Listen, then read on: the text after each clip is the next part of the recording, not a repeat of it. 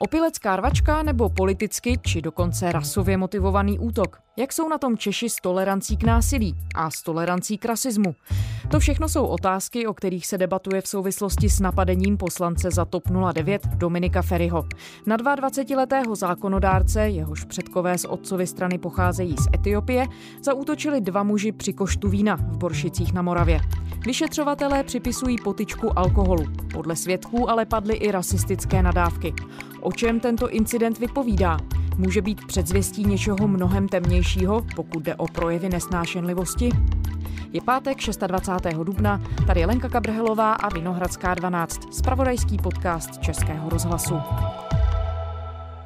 Najednou vidím, že ke mně někdo přichází a přišel docela blízko, bylo mu asi 25 let, muž a ptá se mě, ty seš Ferry? A já říkám, jo, jsem, jak můžu pomoct.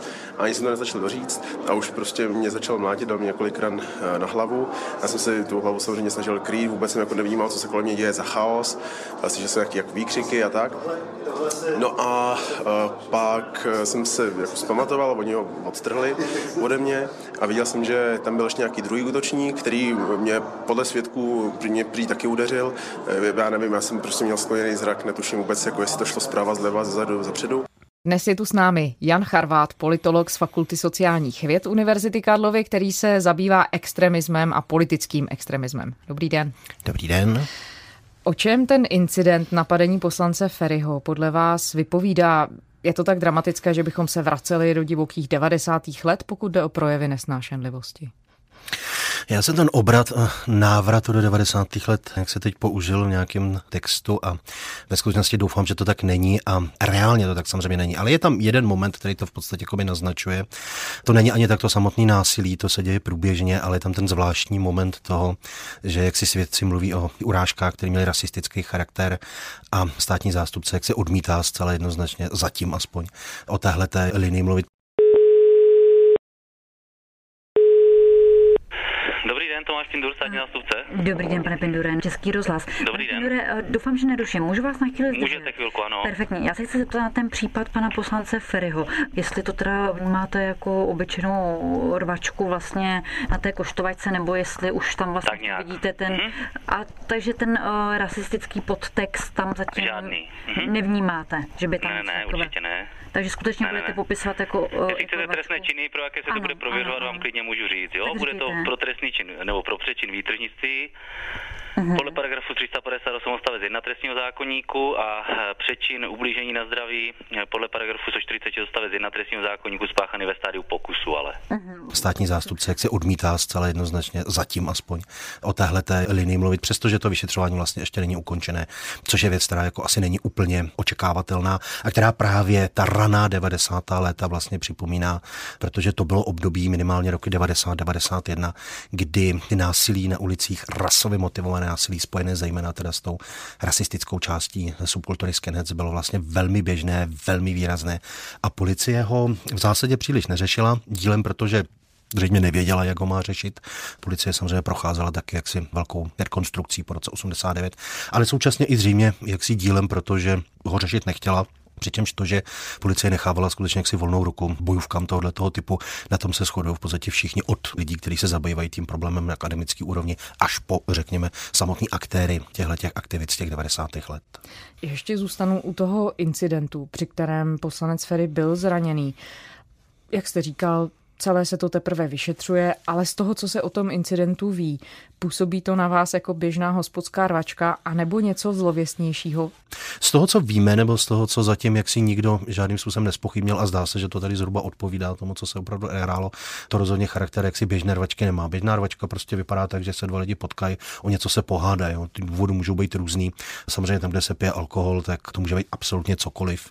Standardně prostě od opravdu toho, že na sebe ty lidi jenom narazejí, přestože někdo má pocit třeba agrese vůči sobě, nevhodný kontakt s jeho partnerkou, cokoliv. A pak následuje nějaká jako zvyšující se spirála, řekněme nejprve verbální agrese, která pak přeroste teda do té agrese opravdu jaksi fyzicky. Kde jsi byl? To. Ale nekece, já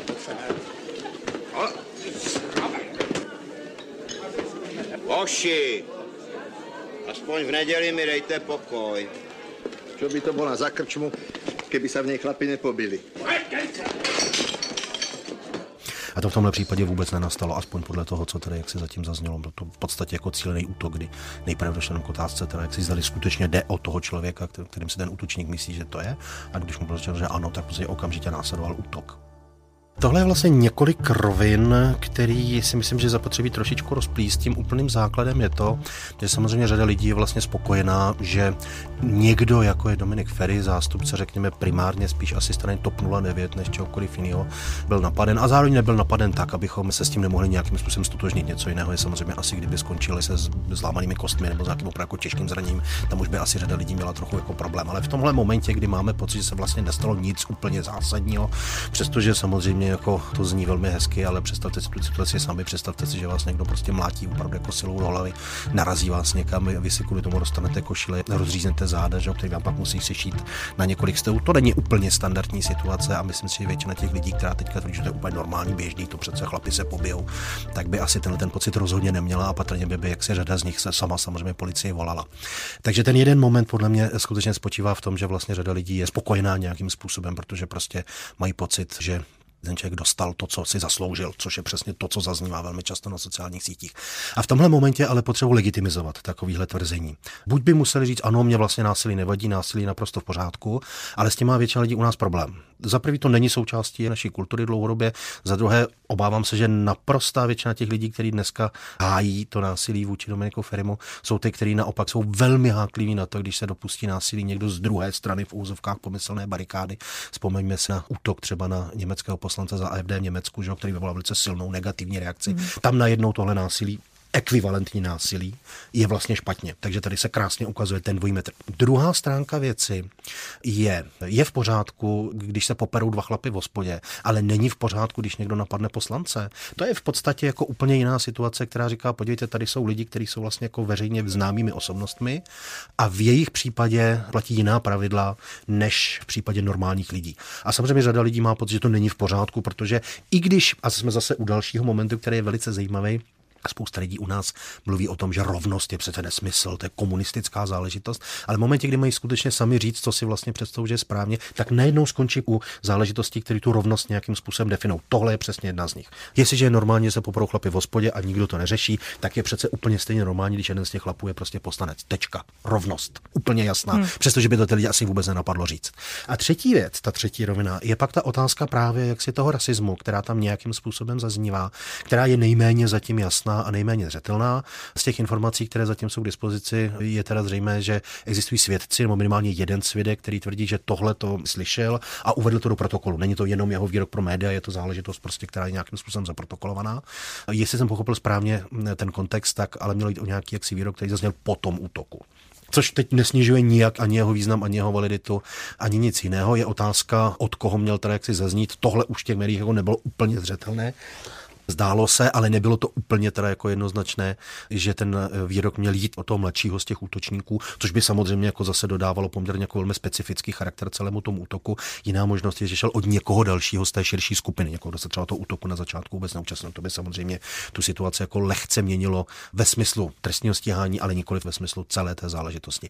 Samozřejmě, teď bych asi mohl říct, že v civilizovaném světě by takovýhle výrok stačil sám o sobě, aby ho naprostá většina lidí jak se odsoudila. V tomhle směru si dovolím malou odbočku, je velmi zajímavé sledovat, jak si reakce politické scény, kdy řada lidí se k tomu nevyjádřila vůbec nějak. Přesně ty, u kterých bychom čekali, že se tady vyjádří a že tuhle věc přesně jako jednoznačně odsoudí. Ale už jsme několikrát byli svědky v minulosti toho, že se to nestalo, že prostě jako určité typy násilí najednou přecházíme a tváříme se jako, že ne my jako společnost, ale někteří jak si politici jsou vlastně jako v pořádku, nebo že není zapotřebí na ně reagovat. Tohle je samozřejmě jedna z věcí, která zase by patrně třeba v západní Evropě nebyla absolutně možná. Protiimigrační strana Alternativa pro Německo se stává často terčem útoků. Vymlácená okna stranických kanceláří, poničená auta jejich politiků a nově fyzický útok na jejich poslance Franka Magnice. Všechny parlamentní strany ten útok odsoudili, nalevo i napravo, protože v takové chvíli jde politické soutěžení stranou. V takové chvíli by všichni měli být solidární ta reakce by byla prostě jako podstatně jaksi rychlejší a procházela by tím spektrem, včetně těch lidí, kteří jsou třeba na úplně opačné straně politického spektra, tak jsou ochotní okamžitě takové násilí odsoudit, protože nějakým způsobem chápu, že nemá být součástí standardního přístupu k tomu, jak řešit politické otázky. Čím si tohle vysvětlujete? O čem to vypovídá? Že v podstatě tohle nechává chladným takové velké množství lidí? Tohle patrně vypovídá na jedné straně, jak si o tom, že, tak Hm, úplně obecně můžete říct, že od západu směrem na východ klesá ochota dělat některé věci, které prostě jsou v západní Evropě běžné a standardní, eh, zatímco my se jako učíme jen jak se s velmi velkým skřípáním zubů. Patrně tady se hrává svou roli i to, že Dominic Ferry prostě představuje člověka, který je velmi výraznou tváří TOP 09 a TOP 09 jako není oblíbená samozřejmě mezi všemi politiky. Třetí věc je obecně jaksi demobilizace české společnosti, včetně jejich politiků. To znamená vlastně neochota brát se za cokoliv jiného, než co je čistě jenom záležitost záležitostí mojí osobní. To je dlouhodobě velmi specifická charakteristika české politické kultury. Proč se to nemění? Protože ono se to mění, ale mění se to velice pomaloučku. Tohle je věc, která se zakořenila v českém prostředí v podstatě už někdy od druhé republiky, to mm. znamená, to bychom šli hodně daleko do minulosti. Česká politická kultura obvykle se, jak si odborníci, kteří s tím tím pracují, shodují na takovém tom popisu, který říká, že stojí v podstatě na takových dvou základních bodech. Eh, jedním je pragmatismus a druhým je vlastně stažení se do soukromí. Když řeknete, že je někdo aktivista, tak spousta lidí to chápe v podstatě jako zprostý slovo. Být aktivní, vstupovat aktivně do veřejného života, snažit se měnit ty věci kolem sebe, to chápeme jako něco divného normální Čech v úvozovkách sedí v hospodě a nadává. Souvisí to taky nějak s zodpovědností, kterou cítíme vůči světu okolo sebe? Samozřejmě, tu zodpovědnost necítíme. Respektive teď samozřejmě se bude řada lidí zlobit, že to přece není pravda, podívejte se na sbírky a tak dále, tak dále. V tomhle tom jsme dobří, to je pravda. Jo, není pravda, že bychom necítili vůbec žádnou zodpovědnost, ale necítíme jako společnost, nebo poměrně velké množství lidí v té společnosti necítí jak si potřebu osobně vstupovat do toho veřejného prostoru a tam něco dělat. Jsme ochotni dát peníze, což je velmi dobře samozřejmě, ale nechceme ty věci řešit sami. Je to spíš to souvisí s naší představou, že by věci, které zapotřebí řešit, měl řešit někdo jiný. Někdo by měl konečně přijít a něco s tím vším udělat. Často nevíme ani kdo, ani co, ale Rozhodně tohle to nejsem to, já. ale nejsem to já, přesně tak. Já se vrátím k tomu, co jste říkal o rasismu. Já jsem jenom se dívala na články z relativně nedávných let, pár titulků z roku 2015 až 2017. Češi jsou největšími rasisty v Evropě, tvrdí průzkum z Harvardu. Jsme rasisti, zjistil průzkum. Jsou Češi nejrasističtější národ v Evropě? Odpovídá tohle realitě? Jsou Češi skutečně jedním z nejrasističtějších, byť třeba i latentně, národů v Evropě? Já se přiznám, že jsem ke všem jaksi průzkumům tohoto druhu trošičku skeptický, protože je poměrně jednoduché obvykle jako napadnout metodologie, kterými jaksi probíhá tohleto šetření, vytvořit jeden set otázek, který pak pokládáte napříč celou Evropou, naprosto nebere ohled na to, že celá řada věcí může mít úplně jiný významy v jednotlivých společnostech, v jednotlivých státech. My na jedné straně vidíme vysokou míru jaksi latentního rasismu třeba vůči romské komunitě dlouhodobě. To je záležitost poměrně naprosto jednoznačná.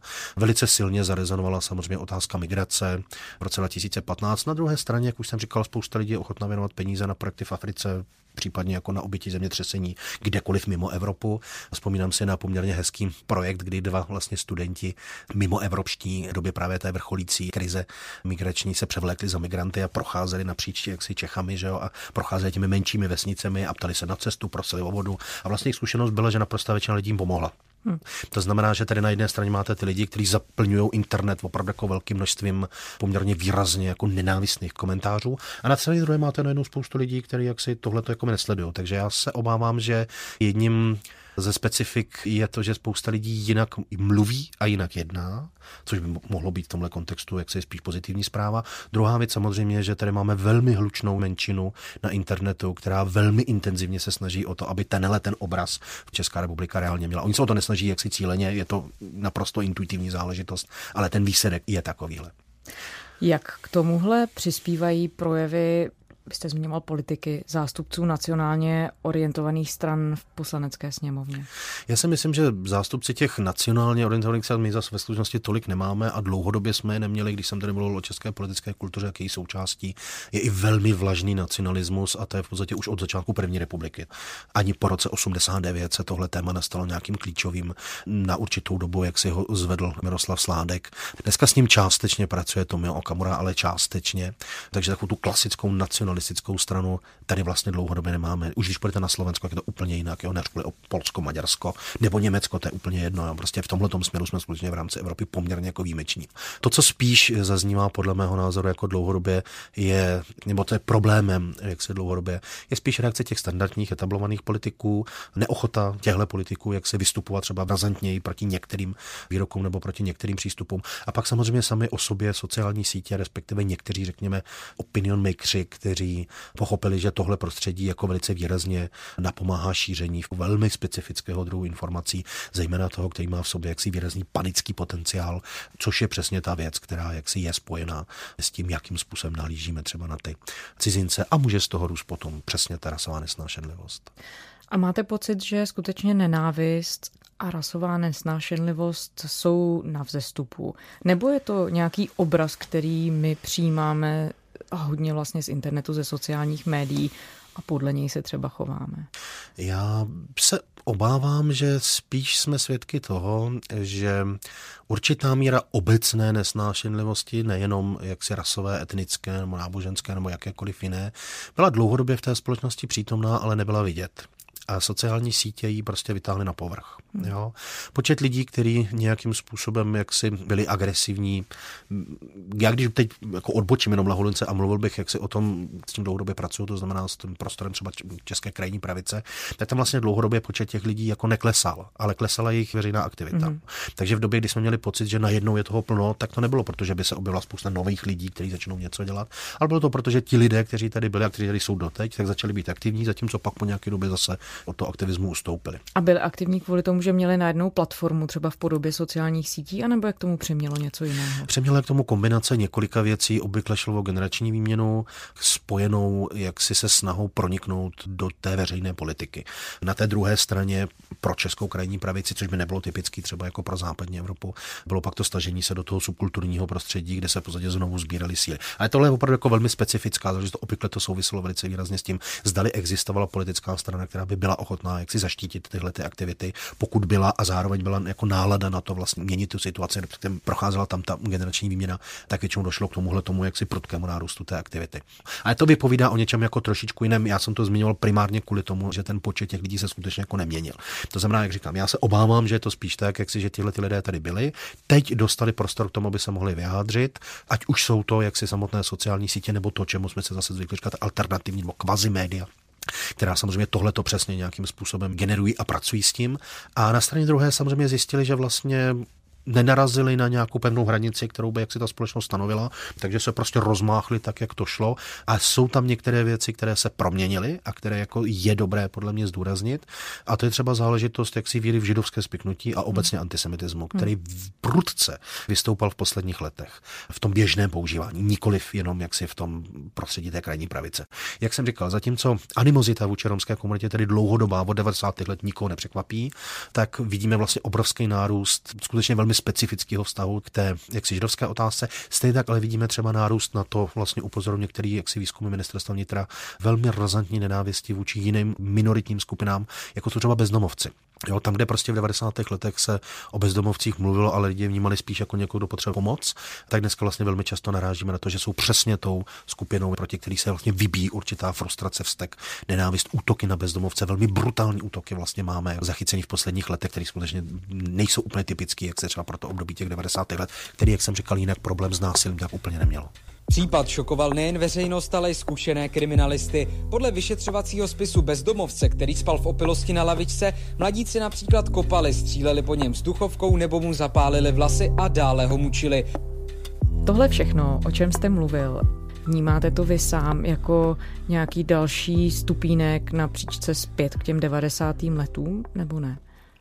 Tak já si myslím, že to není pohyb zpět k 90. letům a myslím si, že to ve skutečnosti možná není ani pohyb nikam konkrétně, ale Domnívám se, že to, co teď vidíme, já si teď vypomůžu trošku možná delším povídáním o nějakém historickém jaksi momentu, když se bavíme o českých dějinách, velmi často zazní taková ta krásná představa o jak si těch rocích s tou magickou osmičkou. Rok 1918, 38, 48, 68, 88, ne, ale 89, to skoro to samé, a tak dále, a tak dále. Někteří lidé mají pocit, že je prostě nějakou magii nebo něco podobného. A není, když se na to podíváte, tak zjistíte, že rok 68 je vlastně extrémně důležitým rokem pro celou Evropu. Stejně tak rok samozřejmě 38, v zásadě i rok 48. A samozřejmě rok 18, všechny ty roky jsou jak se evropsky nesmírně důležité. Co to znamená? Jak to, že se to střídá s tímhletím, jak si rytmem? Co je to za rytmus? Je to rytmus 20 let ve většině případů. Na to ale není těžké odpovědět, co to znamená. To je výměna generace. To je generační výměna, kdy přichází generace, která nezažila tu situaci, která byla předtím.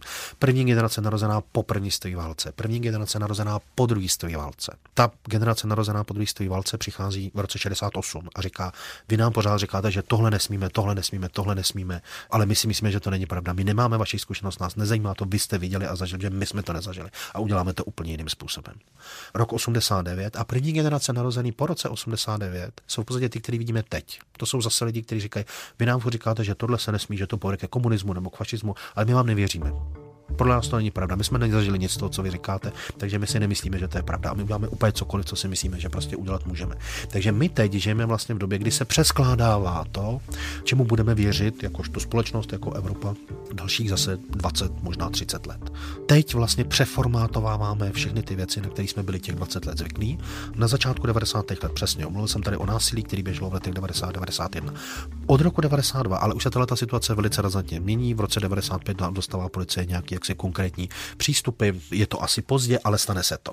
A pak dlouhou dobu, dalších 20 let, opravdu jako běží věci, které eh, se nedají srovnat s tím začátkem 90. let. To násilí je odsouzený, tom proti tomu násilí se nějakým způsobem vystupuje.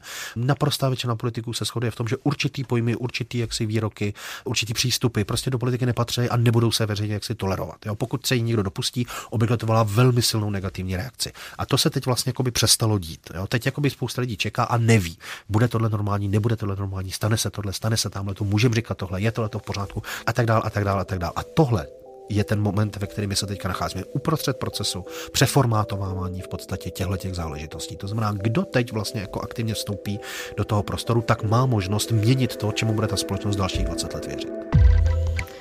Jan Charvát, politolog z Fakulty sociálních věd Univerzity Karlovy, expert na extremismus a politický extremismus. Děkujeme. Já taky děkuji, nasledanou. No a pokud nás rádi posloucháte, šiřte o nás slovo a také nám pište. Jsme na adrese Vinohradská 12 zavináč rozhlas.cz. Těšíme se zase v pondělí, najdete nás na iRozhlas.cz a také ve všech podcastových aplikacích, na vašich chytrých telefonech i tabletech a dalších mobilních zařízeních.